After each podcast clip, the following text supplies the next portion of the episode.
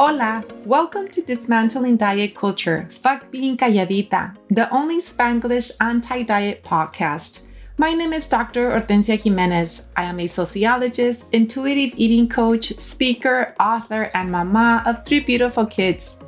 Body diversity is normal, yet diet culture continues to perpetuate an unrealistic Western beauty ideals of whiteness and thinness.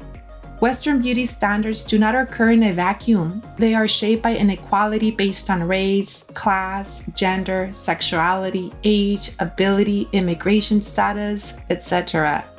This further pathologizes bodies that are not young, white, thin, middle class, heterosexual, and abled. My mission is to create awareness and a safe space for Latinx to reject white colonial beauty standards that reinforce heteronormativity. Dismantling diet culture, fuck being calladita, provides you with knowledge that is culturally relevant, practical, and where I offer tips and tools to help you in your healing journey with food and body image. Make sure to follow me on Instagram and TikTok at Dr. Hortencia Jimenez.